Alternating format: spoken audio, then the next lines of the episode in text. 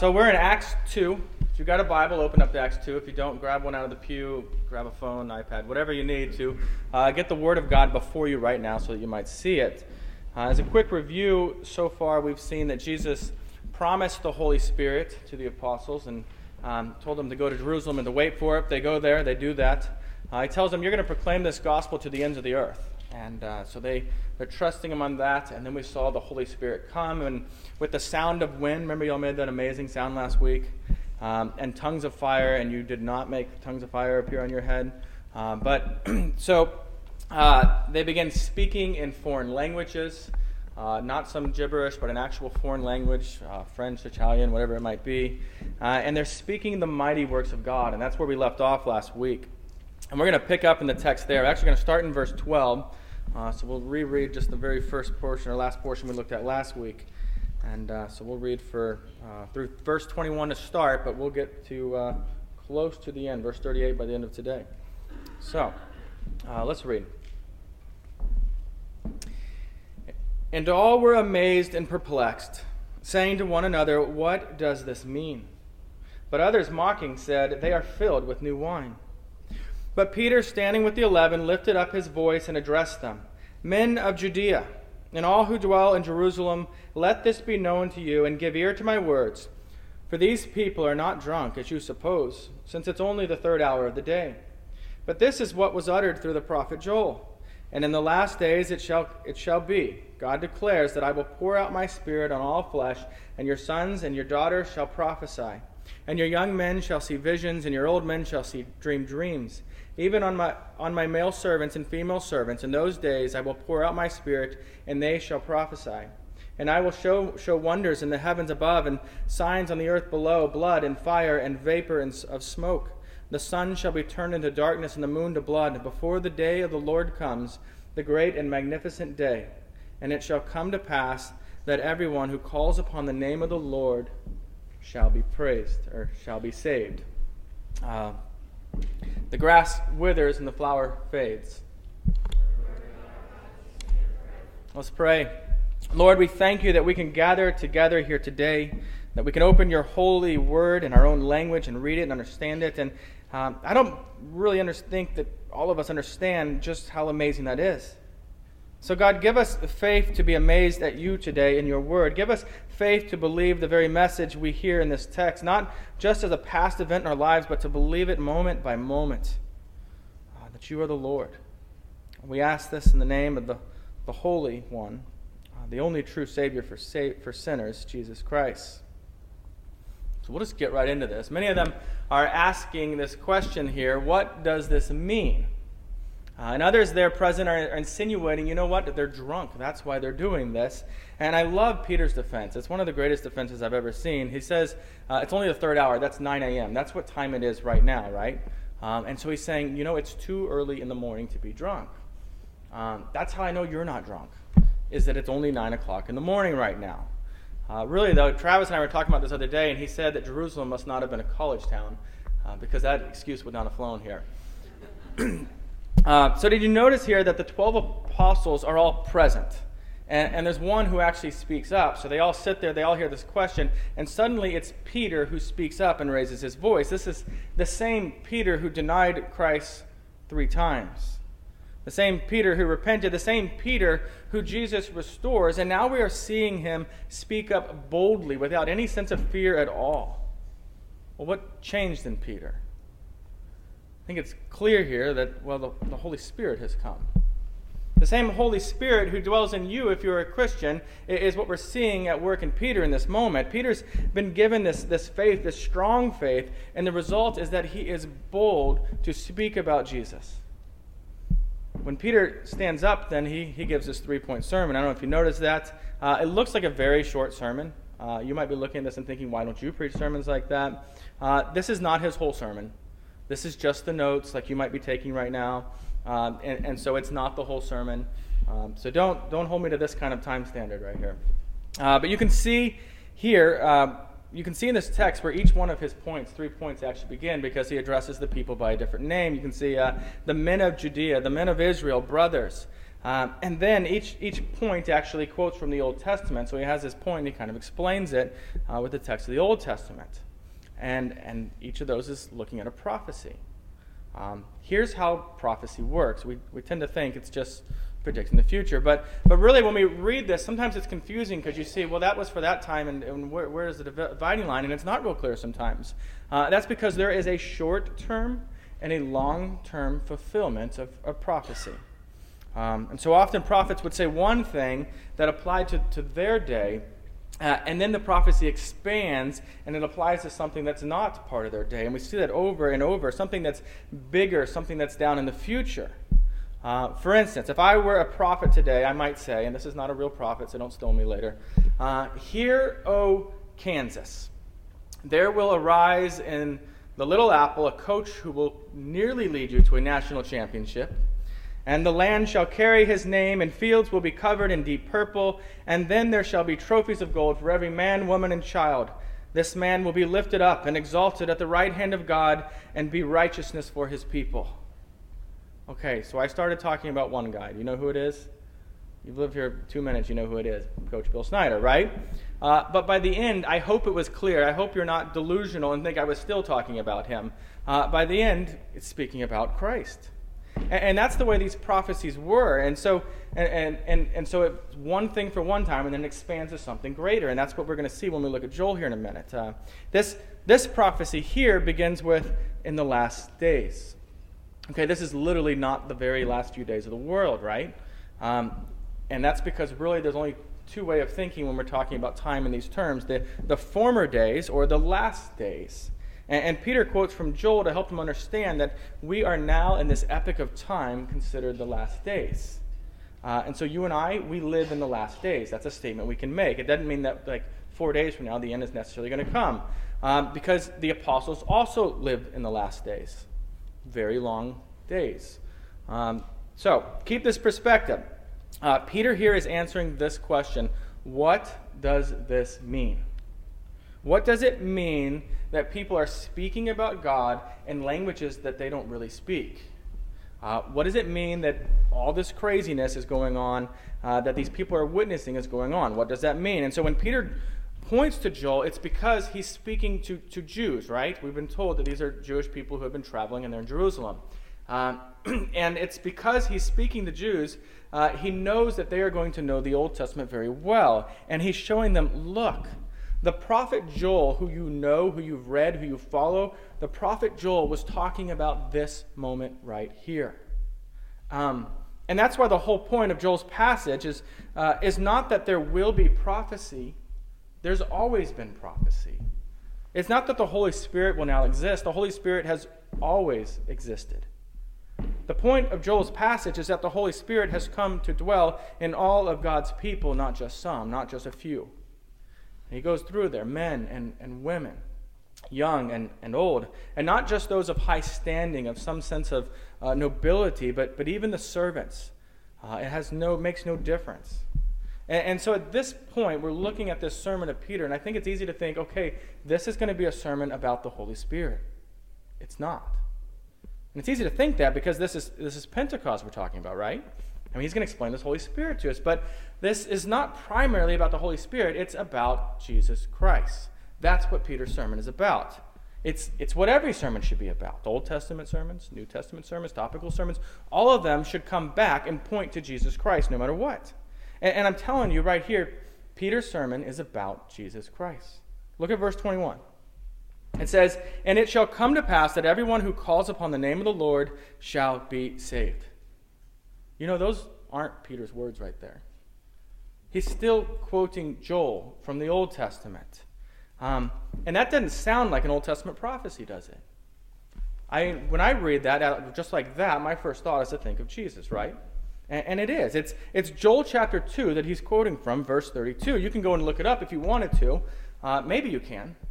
I, I, you know, I became a, a Christian as a, a, teenager. Many of you know that, and so uh, I found that Joel, really all the prophets, were this litmus test where um, you knew who grew up in the church if they could find it. Right? The youth pastor would say, you know, let's uh, someone read from Joel, and there's always that guy in the corner who who starts reading, and you're like, yeah, he grew up in the church. Um, That wasn't me, though. I was in the other corner, still looking for Hezekiah, which someone told me existed, even though it doesn't. but Peter's point, though, is, is really to point back to this text. Te- text. It exists.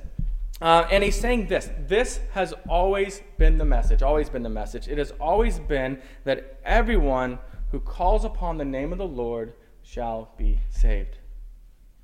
See, that, that means we might say, God, I am worthy of judgment. I am deserving of your wrath because I'm a sinner and I sin, and I'm asking you for mercy. That's, that's calling on the name of the Lord. Um, it, it's like the story that Jesus shares in Luke chapter 18. Remember, the Pharisee is there and he prays to God, just pridefully listing off, Look what I've done, look how great I've been, look at all these good deeds. And, and then, the, then we see the lowly tax collector who just comes in and he beats his chest and he says, God, be merciful to me, a sinner.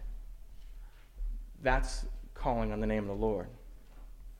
And so then what, what Peter's doing here with the rest of his sermon is telling these Jews, Jewish people the actual name of that Lord, the actual name of the Lord that they are to call upon, the name Jesus. Because that's the name they're to call upon. And really, that begins Peter's second point. Um, verses 23 through 28. You've got the text before you. Let's read that 22 through 28. Men of Israel, hear these words Jesus of Nazareth a man attested to you by God with mighty works and wonders and signs that God did through him in your midst, as you yourselves know. This Jesus, delivered up according to the definite plan and foreknowledge of God, you crucified and killed by the hands of lawless men. God raised him up, loosing the pangs of death because it was not possible for him to be held by it. For David says concerning him, I saw the Lord always before me, for he is at my right hand, and I may not be shaken. Therefore my heart was glad and my tongue rejoiced. My flesh also will dwell in hope. For you will not abandon my soul to Hades, or let your Holy One see corruption. You have made known to me the path of life. You will make me full of gladness with your presence. See, Peter is again bold and he speaks up about Jesus. First, he says that Jesus was a man. That's significant there. And a man. He, he even names a town, right? Nazareth. Uh, that's the town he's from. It, it's a, a small, insignificant town. It's like saying, you know, Jim from Wamego. We all kind of know the town. Maybe you've been there, maybe you haven't. Uh, and, and really, it's just a reminder to us that Jesus didn't just poof appear out of nowhere. Uh, it wasn't like that. He grew up. He actually lived in a town and he worked there and he built things out of wood and he has brothers and he has sisters and he has friends there. And, uh, you know, really, in one sense, he's just a typical Jewish man. Uh, some years ago, I think it was 2003, Popular Mechanics actually did some research to find out what the typical Jewish man would have looked like because we all have these images of Jesus, right? He looks like the guy in the mirror. Uh, and that's not always the case. Uh, Jesus was five foot one, 110 pounds, which means most of the people in this room are actually taller than our Savior, uh, assuming he's the average male. That's what we hear, right? And Scripture is very clear. There was nothing physically impressive about Jesus. You hear statistics like that, and you're like, yeah, there wasn't. Um, but there is something unique about him. Uh, that's why our text doesn't just leave the fact that he's a man. It says, uh, verse 22, Peter's saying Jesus was attested to by God. Uh, that word attested means certified, uh, authenticated, uh, kind of approved in that sense. And in this case, what we see is that God is the one who certified who Jesus was. How did he do that? Um, miracles. What he's saying here is that miracles showed that Jesus was truly unique. Um, you know, in the Gospels, there are 36 miracles recorded. Matthew, Mark, Luke, and John, you'll find 36 recorded. And what's amazing about that is that's only what was recorded. Uh, we studied the Gospel of John in the small groups. You remember right at the very, very end, John's writing, he says, Now there are also many other things that Jesus did were every one of them to be written, I suppose that the world itself could not contain the books that would be written. Uh, that includes a lot of miracles. See, we must remember, though, that the miracles were not designed to convert people. They were to authenticate that Jesus is the Christ, that Jesus is the Savior that God had promised. Now, I think there's a tendency in our day for people to suggest that the miracles never really happened, that there's some explanation for them. You, you hear these crazy things, you know, well, he wasn't walking in water, it was a sandbar, it was low tide, um, you know, and they decided they would record that. Uh, no. But look at verse 24. One of the things I love about this it says, The mighty works and wonders and signs that God did through him in your midst, as you yourselves know. See, many of the people there saw these things with their own eyes. And, and Peter's pointing out, Y'all witnessed these things. You've seen this. And so, what I really love about this is that today we spend so much time trying to convince people that the miracles actually happened. That's not what Peter's doing here. So the miracles are not being contested at all because so many saw them with their own eyes. And so here, Peter is pointing to the miracles as the evidence for what, is, what he's really trying to convince them of. See, the argument that Peter is making in this text is that Jesus is the Lord and the Christ. We're going to see that real clear in verse 33. But first, he's establishing this historical record of, of what happened to Jesus. He's explaining the story to them. Uh, look at verse 23. He says, This Jesus, delivered up according to the definite plan and foreknowledge of God, you crucified and killed by the hands of lawless men. you see that? Um, this is one of those texts in Scripture that, uh, when it was first pointed out to me, I wanted to deny it existed. I wanted to go Thomas Jefferson and just cut it out of the Bible. Uh, gone, done with that. Uh, because when you look at that, it's saying that it was God's plan to kill Jesus. We can't make sense out of that. So you read this verse and you just think it must be wrong. Something's missing here. I'm not understanding this. Um, some years ago, I remember Laura and I lived in Dallas, and uh, we went down to, to Dealey, Daily Plaza, I forget what you call it. It's where John F. K. was, was actually shot, and you can see there's X's on the ground, and you can you can witness this. And part of that is that there's these these unofficial uh, tour guides that just wander the streets, and for a price, will walk you around and tell you what happened. Only their version of what happened is not what you'll read in textbooks. It's a conspiracy theory, uh, and the conspiracy theory they tell is that Lyndon B. Johnson was behind the assassination of JFK. He planned the whole thing, and they started telling me this, and it sounds a little crazy. And then they start giving you all these motives. And, and, and, you know, you're hearing this, you're saying, you're telling me that the vice president planned the killing of the president. Um, absolutely crazy. But it was plausible. There's that little hint of, okay, this maybe did happen because, because there was motivation. They begin to explain, you know, if JFK was assassinated, then LBJ becomes the president. And now we have a freeway going around town with his name on it. Uh, see, the motivation was selfish in this case, but it existed, and because there was motivation, it actually became a plausible theory on some level. Uh, in verse 23 here, we read that Jesus was killed on the cross. What's it say? According to the definite plan and foreknowledge of God. Why, though? What, what's the motivation for God the Father to ordain the death of the Son, his Son, his only Son? This is where it's pretty weighty. You were. You're the motivation. The forgiveness of the sin of God's people was the motivation. Redemption was the motivation. So, so you get that. Um, see, the other day I was reading this and I'm thinking, here's the worst events in the history of the world, the most unjust, unamazing, like just the worst day you can possibly think of. And somehow God uses that moment for good, for my salvation, for the salvation of his people. How is it then that I still look at the terrible events of my life and I doubt that God can somehow use that for good? You know, next time something terrible has happened in your life, I'm not saying not to mourn, but I mean, remember this moment. Remember that God even worked the death of his own son by guilty men. What does it say? By the, the hands of,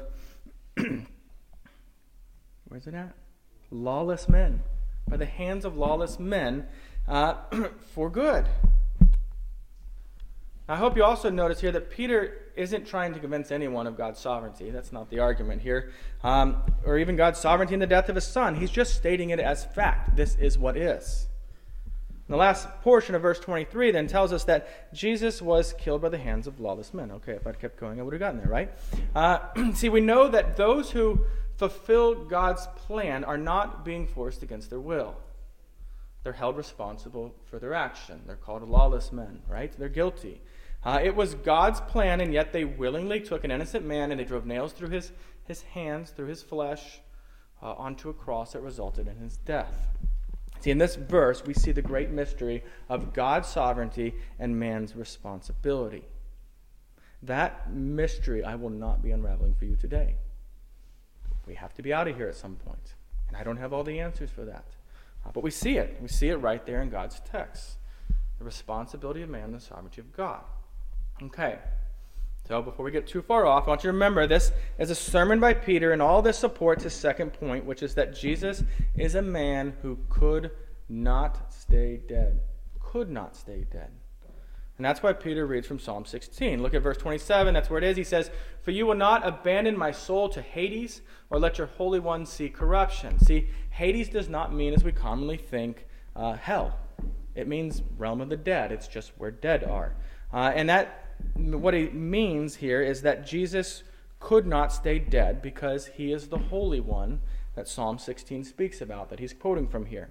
Uh, and then Peter moves on to his third point. He didn't belabor that much uh, in his sermon, which is this that Jesus is exalted. That's a phrase we know. We don't think much about it. Uh, we'll see what it means. Uh, let's look at verses 29 through 35.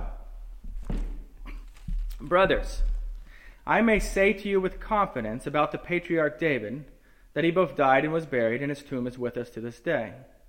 Being therefore a prophet, and knowing that God has sworn with an oath to him that he would set one of his descendants on his throne, he foresaw and spoke about the resurrection of Christ, that he was not abandoned to Hades, nor did his flesh see corruption. This Jesus God raised up, and of that we are all witnesses. Being therefore exalted at the, at the right hand of God, and having received from the Father the promise of the Holy Spirit, he has poured out on this uh, out this that you yourselves are seeing and hearing. For David did not ascend into the heavens, but he himself says, The Lord said to my Lord, Sit at my right hand until I make your enemies a footstool. And so his point is that King David is, is dead. We can go to his grave right now. We can look at it. We can dig it up if we want. That'd be creepy, but he's there. That's where his body is. And verse 34 shows us, you know, that only David's soul has gone to heaven. His body indeed is in the grave. Uh, and, and Jesus, however, uh, Jesus' body is not in the grave. He has been resurrected, and they're saying there are so many witnesses here. No one can deny this. Uh, Peter quotes Psalm 110 to show that when David wrote this, he was not speaking about himself, but about the resurrection of Christ. Uh, verse 34 also tells us that Jesus is exalted at the right hand of God. That's the second highest place of authority in the entire universe. That's it. And so then Jesus receives the Holy Spirit from the Father, and what does he do? Well, he pours it out, just like he promised he would, right? He, he sends the Holy Spirit to his people so that the answer that, that Peter gives, to, uh, and, and so then that's the answer that Peter gives to these people when they ask this question What does this mean? What does this mean? He's saying it means the Spirit has come. It means that Jesus is risen from the dead. It means that Jesus is exalted and sits at the right hand of the Father. And then our last portion of the text today is asking a different question. So listen for it. I'm going to read uh, starting in verse 36, and we'll go to the end of uh, verse 38. But, but listen for this. He's asking a different question. Let all the house of Israel therefore know for certain that God has made him both Lord and Christ, this Jesus whom you crucified. Now, when they heard this, they were cut to the heart and said to Peter and the rest of the apostles, Brothers, what shall we do? And Peter said to them, Repent and be baptized, every one of you, in the name of Jesus Christ, for the forgiveness of your sins, and you will receive the gift of the Holy Spirit. Now Peter's preaching. Now he's really getting excited. You remember that Christ is not Jesus' last name. That's not the way you'd look it up in a phone book. Now, they had phones. Uh, it's his title. Um, it's Greek for Messiah. Savior, the one who comes to save. And Peter is telling them, You have been waiting for a Savior.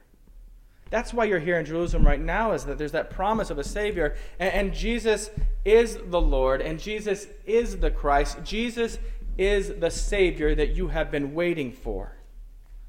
And what did y'all do with him? What did you do with Jesus? You crucified him. I love the response. Verse 37, it says, They were cut to the heart, literally stabbed to the heart. So they were contrite. They didn't argue they're innocent, they were broken. This almost realization that the Savior they had hoped for had come and they had missed it. So the people believe Peter. They believe what he's saying about Christ, and so we knows we know that the Spirit is working them. So they ask this only reasonable question you can ask in that situation, verse 37. Um, those gathered are speaking to the apostles, and they say, Brothers, what shall we do? What shall we do? I can still remember when I was in high school, I've told you a little of the story before, but I was at a, a Promise Keepers conference, and there was a, a man who played in the NFL who was speaking, and he did a, a, great job on some level. He had me absolutely convinced that I was deserving of the wrath of God, I was deserving of hell. Uh, and I was broken and I was afraid in that moment. And I can remember feeling something similar to what these people must have felt in our text this fearful sense of, is it too late? I mean, what, what can I do? What should I do? Like, how do I get out of this? And the man's answer to me was, raise your hand if you want to be forgiven. All right, I did that. And then his answer was, okay, well, now leave your seat and come up here. Come to the front. All right, I did that. Once I was up front, he told me, you know, there's some people with cards, and they're going to pray a prayer with you, and, and you're going to sign this card that says that you've accepted Jesus. And so, all right, I did that. And yet, years later, I honestly struggled a lot because whether I was accepted by, whether I accepted Jesus, rather, wasn't the important thing. I struggled because I needed to know did Jesus accept me? That was the bigger question. And so I want you to look very closely here at how Peter answers this question What shall we do? Verse 38. He says, Repent and be baptized, every one of you, in the name of Jesus Christ for the forgiveness of your sins, and you will receive the gifts of the Holy Spirit. I think you can come in here with your Christian knowledge and think, well, why didn't he say have faith in Jesus? Why didn't he say that? It's because faith is implied here. No one can repent without faith. See, God given faith in Jesus is what causes repentance to God every time. See, the salvation in Scripture is often summarized in a variety of different ways. Uh, Ephesians 2 says it is by grace through faith. Uh, Acts 16:21 is going to put it this way. It says, "Believe in the Lord Jesus, and you will be saved." Romans 10:9 says that we are to confess with our mouths that Jesus is the Lord. And you see, if God has given you faith, you will believe Jesus. You will confess with your mouth that Jesus is Lord. And like our text says, says you will repent and be baptized. I'm really going to look at baptism a little closer next week. Um, today, let's consider repentance real quick. Um, so, to repent at the most basic level means to think differently afterwards. Right? To think differently afterwards. Uh, say I get angry at you. I get angry because you're a Yankee fan. That's reasonable, right? And I just punch you in the face. You said something. You deserved it. Um, I did it because in that moment, that's what I wanted to do. It actually seemed reasonable in that moment when things were not being thought reasonably. Later, I, I stop and I consider what I did.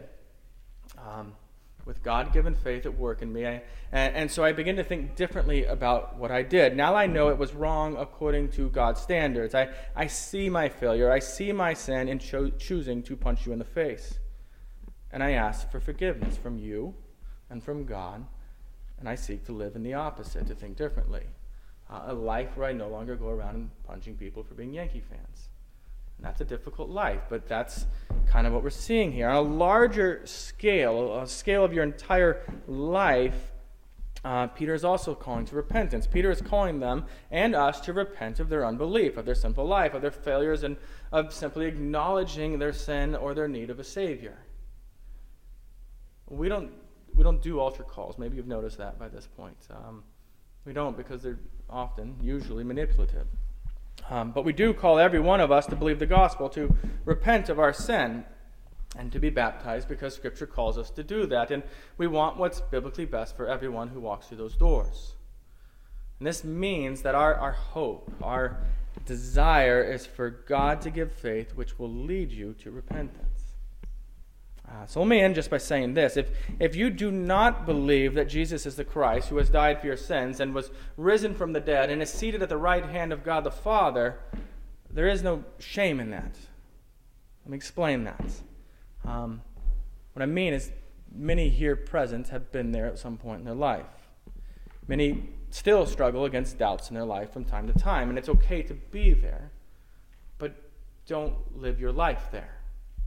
Not okay to settle there. It's not good for you. It's just not. Um, and, and, so, what I mean by saying this is we want to be a, a church. As, as, a church, we want to pray for you. We want to help you see answers and, and show you from Scripture uh, answers to help with your doubts. And our hope is that the gift, uh, that God will give you the gift of faith. That's our hope because that's what you need. That's what we all need. Uh, and, and, so I'll say this, you know, talk to Travis, to John, to talk to anyone you trust who you know is a follower of Christ.